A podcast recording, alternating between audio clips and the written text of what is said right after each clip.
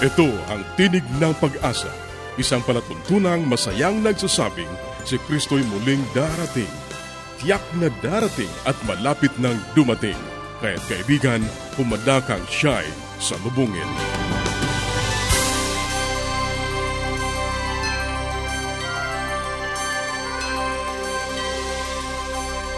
Ikaw ay nakikinig sa Tinig ng Pag-asa, isang palatuntunang inihahatid sa inyo ng Adventist World Radio. At ako ang iyong kaibigan, Ner Caranza, nag-aanyaya na samahan niyo kaming muli sa 30 minutong paghahayag ng mga kaalaman sa malusog na pangangatawan, masaya at matatag na sambahayan at higit sa lahat sa pagtuklas ng pag-asa na nagmumula sa salita ng Diyos. Binabati natin ang ating mga kababayang sumusubaybay sa ating palatuntunan sa loob at labas ng ating bansa. Maraming salamat sa inyong pagsubaybay at ang dalangin namin ay lagi kayong nasa mabuting kalagayan, ligtas at nasa pangangasiwa ng ating Panginoong Diyos. Sa ating kapanahunan ngayon, kabi-kabila ang mga kalamidad at mga insidente na nakakapinsala sa ating kabuhayan at sa buhay mismo nating mga tao. Kaya't masasabi natin na sa ating panahon, ay masigit na kinakailangan ng pag-iingat at pananalig sa puong may kapal.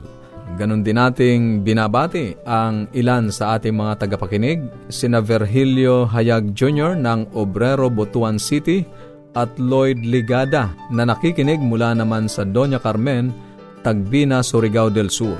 Maraming salamat sa inyong pakikinig. Ang pagpapala at pag-iingat ng Diyos ang patuloy ninyong maranasan. Nais namin kayong pagkalooban ng magandang aklat at mga aralin sa Biblia. Ang gagawin mo lamang ay sumulat o kaya ay mag-text o tumawag sa ating mga numero. Ang ating address ay Tinig ng Pag-asa, P.O. Box 401, Manila, Philippines. Tinig ng Pag-asa, P.O. Box 401, Manila, Philippines. Ang ating namang mga numero sa Globe 0917-1742-777. 0917-1742-777 at sa Smart 0968-8536-607 0968-8536-607 Maaari ka rin magpadala ng mensahe sa ating Facebook page facebook.com slash awr Luzon, Philippines.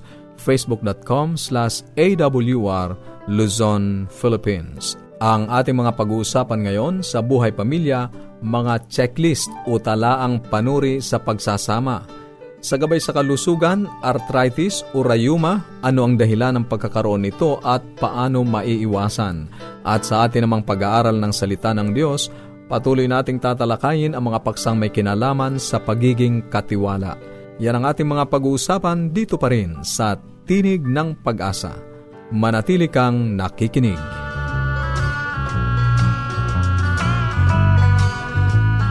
Di ko sukat akalain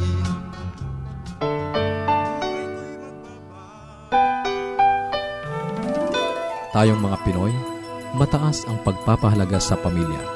Walang hindi kagawin. Lahat kakayanin. Kahit buhay, itataya natin. Kahit anong hirap, kahit anong bigat wala yan basta't para sa pamilya. Gandang araw po, si Jun Banago ito at itutuloy natin ang ating pag-aaral. Tayo po ay nasa exercise number 6 na po, kaanim.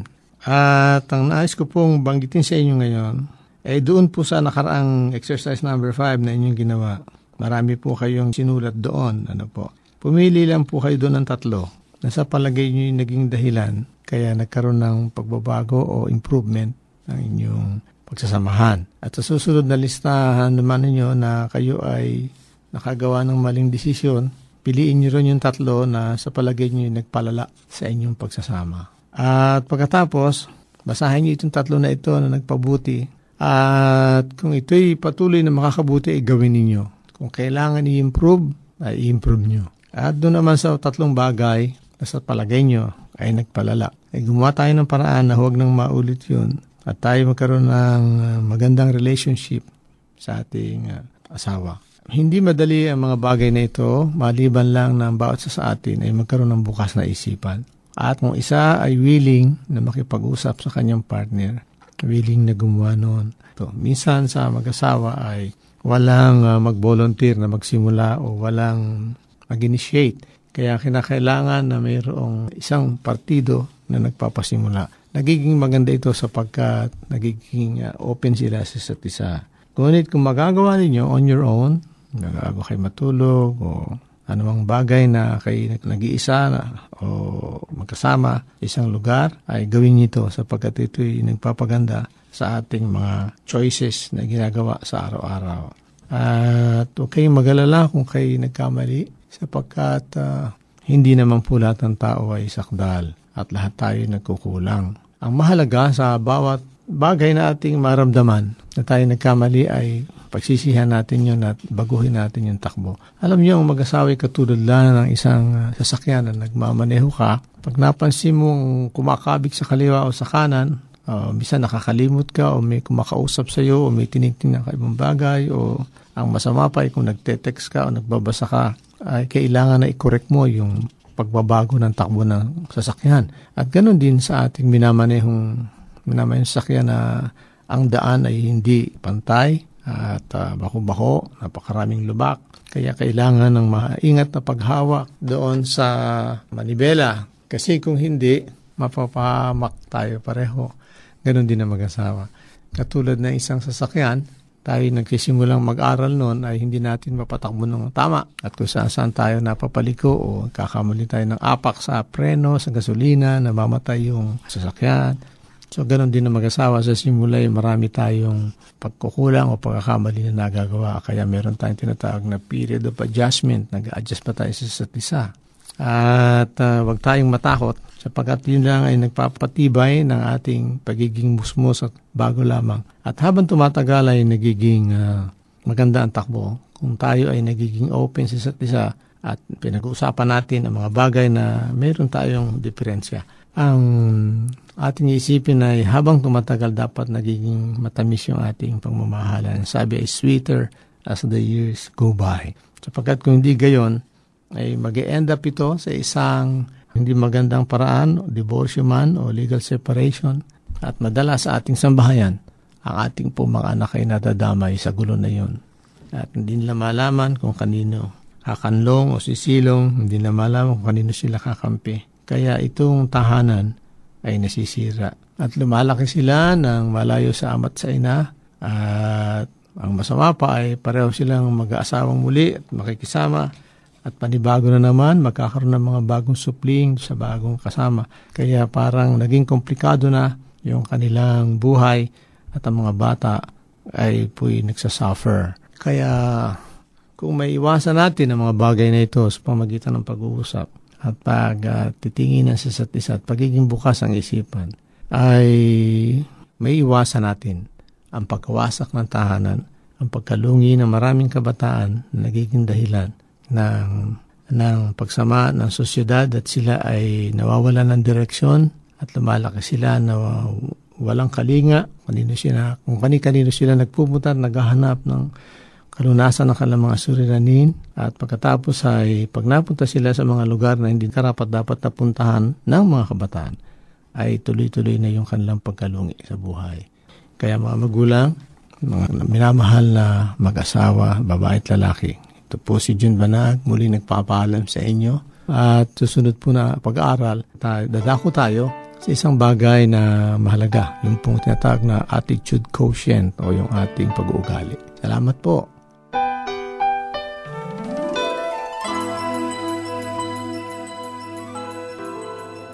Yes, Dad and Mom are coming. I wish my parents will come too. The best way to spend time? It's with family. Adventists care. Patuloy kang nakikinig sa Tinig ng Pag-asa. Kung mayroon ka mga katanungan o anuman ang nais mong iparating sa amin o kung nais mong magkaroon ng libreng aklat na aming ipinamimigay, sumulat ka lamang sa Tinig ng Pag-asa, PO Box 401, Manila, Philippines Tinig ng Pag-asa, PO Box 401, Manila, Philippines o mag-email sa tinig at awr.org. Tinig at awr.org. Maaari ka rin mag-text sa Globe 0917-1742-777. 0917-1742-777 at sa Smart 0968-8536-607 0968-8536-607 Susunod ang Gabay sa Kalusugan. Magandang araw po sa ating mga tagapakinig. Ako po ay si Dr. Linda Limbarona at sana po lagi kayong nakikinig dito sa ating health portion. Ating pong pinag-uusapan ang tungkol sa arthritis o rheuma at na banggit ko na nung ating previous programs ang tungkol sa mga causes nito like degenerative causes or aging process, wear and tear, yung sa sobrang gamit ng tuhod or ng sa mga athletics o yung nagda-drive no ng maghapon yung tuhod po o yung kanilang paa ay naaapektuhan ngayon yung gouty arthritis or yung uric acid ito ay dahil mataas ang uric pwede po na pag mataas ang uric tapos ay lagi pong nagagamit din ang tuhod or ang mga joints na naapektuhan ito, na didepositohan ng mga uric acid ay pwede pong maapektuhan. So, yung friction pwede rin pong mag-precipitate ng gouty arthritis or yung rheumatoid arthritis sa mga kabataan or sa mga younger age group o kaya yung reactive arthritis secondary sa infection sa katawan, nagkakaroon ng reaction ang infection sa other areas no nagkakaroon ng reaction ang mga joints. Ngayon, ano po ba ang mga signs and symptoms? I think nabanggit na natin to. Siyempre, pamamaga at joint pains. Paano natin madadiagnose? No? Ito po ang pinaka-importante na ma-differentiate natin kung ano talaga ang pinanggagalingan ng arthritis. Karaniwan po yan, depende po sa edad.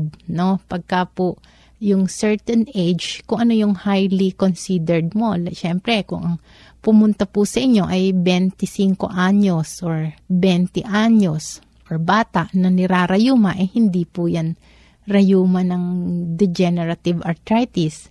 Kung pupunta naman po sa inyo ay mga 70 years old, syempre medyo pag-iisipan niyo po natin na, ah, ano na to, osteoarthritis. So, o kaya yung check natin ng uric acid. Kaya kailangan po yung history and physical exam ang importante. Tsaka yung diet ng tao kung papaano yan. So, pwede po nating i-laboratory test. Check po natin ang uric acid, papa x-ray. Yan po ang pinakakaraniwang workup. At if we suspect yung mga rheumatoid arthritis or yung mga reactive arthritis, may mga ibang test po na gagawin na para ma-specify mga laboratory test. O kaya, to the point minsan yung arthroscopy although hindi lahat ng ospital or hindi lahat ng mga doctor mga rheumatologist po ay ginagawa rin po yan sinisilip po, ano, minsan hindi lang sinisilip para ma-diagnose, tinitreat na rin at uh, kung kakailanganing may i-repair. Tapos yung kumukuha ng fluid, no, arthrocentesis, kumukuha ng fluid para matingnan sa microscope at mapag-aralan kung ano yung cause ng arthritis. Ngayon, treatment naman po, ano po ang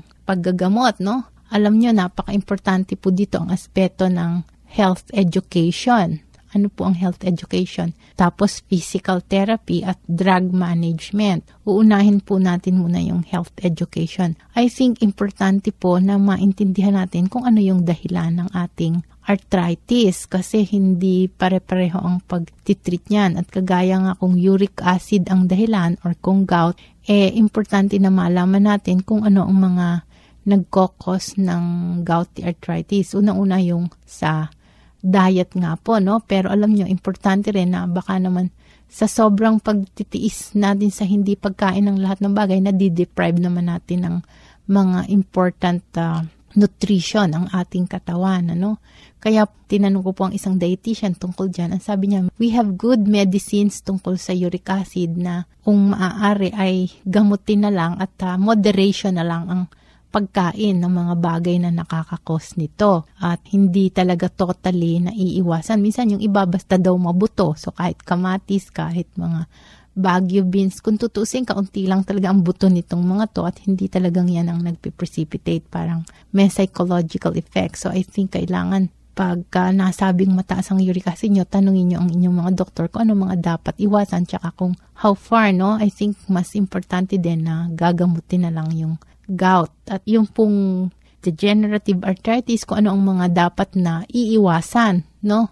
Kung ano ang nagpe-precipitate nito at yung mga sa wear and tear, no? Kailangan ipapahinga. Minsan yung increase ng weight, biglang tumaba o kaya talagang overweight. Siyempre po, weight-bearing joints natin, ang tuhod, ang paa, pwede rin po yan na makapagdagdag. Kaya kailangan po, you have to lose weight. So, importante po yung health education no, or prevention of these things, itong mga sakit na to.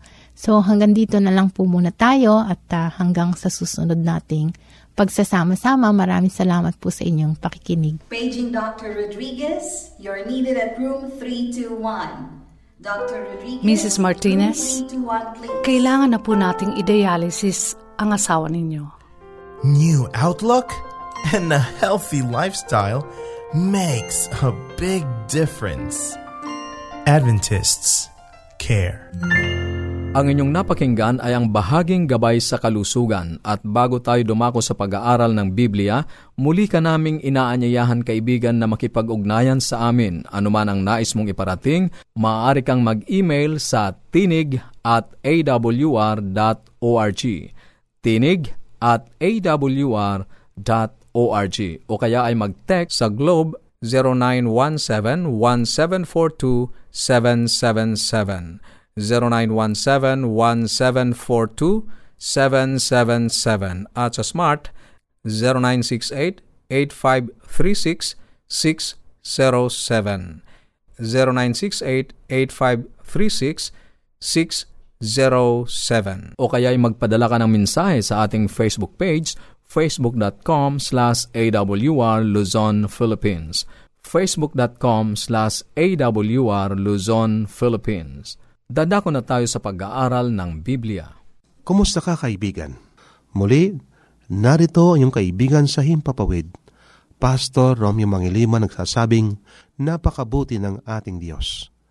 Dadako tayo sa ating serye sa pagiging katiwala. At ang ating pag-aaral may kinalaman sa Seek First, Hanapin muna. Sa aklat na sulat ni San Mateo, Kapitulo 6, versikulo 33, Datapwat hanapin muna ninyo ang kanyang kaharian at ang kanyang katwiran at ang lahat ng mga bagay na ito ay pawang idaragdag sa inyo. Ang susi rito ay una, first. Maraming mga tao ang inahanap ang kaharian ng Diyos. Subalit hindi ito ang una sa kanilang buhay. Ang kanilang inahanap ang happiness, kasiyahan, ang seguridad, ang kanilang educational attainment, ang kanilang financial objectives may kinalaman sa kanilang pananalapi. Mahalaga ang mga bagay na ito. Subalit kinakailangan atin munang hanapin ang kanyang katwiran at ang kanyang kaharian, inang nais ng ating Diyos sa atin. At ang lahat ng mga bagay na kailangan natin ay ipagkakaloob ng ating Diyos. Sa makatuwid sa lahat ng bagay, sa ating paggising sa umaga, kaibigan, ating munang hanapin ang kanyang kaharian, ang kanyang katuwiran. At gayon din sa lahat ng bagay, una ang ating Diyos. Nung binanggit ng ating Panginoon ang mga katagang ito, nung sinermon niya yung Thoughts from the Mount of Blessings sa Mateo Kapitulo 5, na sinermon ng ating Panginoon ito na bago kanyang pinadala sa iba't ibang dako ang kanyang mga lagad upang ipangaral ang Ibanghelyo. Kaya nga bago pinadala ng Panginoon sila sa kanilang pangangaral, ay pinagpala muna sila ng ating Panginoon. At pagkatapos binanggit ng ating Panginoon ang Kapitulo 6 na aklat ng San Mateo. Bakit kaya ito'y binanggit ng ating Panginoon? Hindi ba nais ng Diyos na ating hanapin din ang ating pangangailangan sa araw-araw?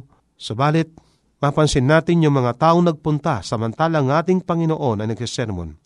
Maliban sa kanyang mga lagad, may nagpunta roon ng mga Jewish rulers, ang mga sundalong Romano, ang mga fishermen, ang mga farmers, at iba't ibang klasing tao sa society. Merong mayaman, merong mahirap, may mga bata at may mga matatanda may mga lalaki at may mga bae. At nais nilang gawin na ang kanilang problema ay bigyan ng solusyon ng bagay na material. Napansin ko sa maraming mga tao, wala na silang panahon sa ating Diyos. Ang palaging kanlang pinapansin ng kanilang leisure, papaano sila maghahanap buhay. Mahalaga ang paghahanap buhay. Subalit, mas mahalaga ang buhay kaysa paghahanap buhay, kaibigan. Kaya nga kapag kayong oras o araw ng pagsamba, marami sa mga tao sa halip na sila ay nasa mga simbahan, sila ay nasumpungan sa mga leisure places. Kaibigan, ang nais ng ating Panginoon sa lahat ng bagay, siya ang una. Kaya nga ang sabi sa atin, datapwat hanapin muna natin ang kanyang kaharian at ang kanyang katuwiran at ang lahat ng bagay ay ibibigay sa atin. Kapag ka sinabi ng ating Biblia, hanapin muna natin ang kanyang kaharian. Nangangulugan, siya ang Panginoon ng ating buhay siya ang nasa puso natin. Walang mahalaga sa atin na persona kundi ang ating Panginoon.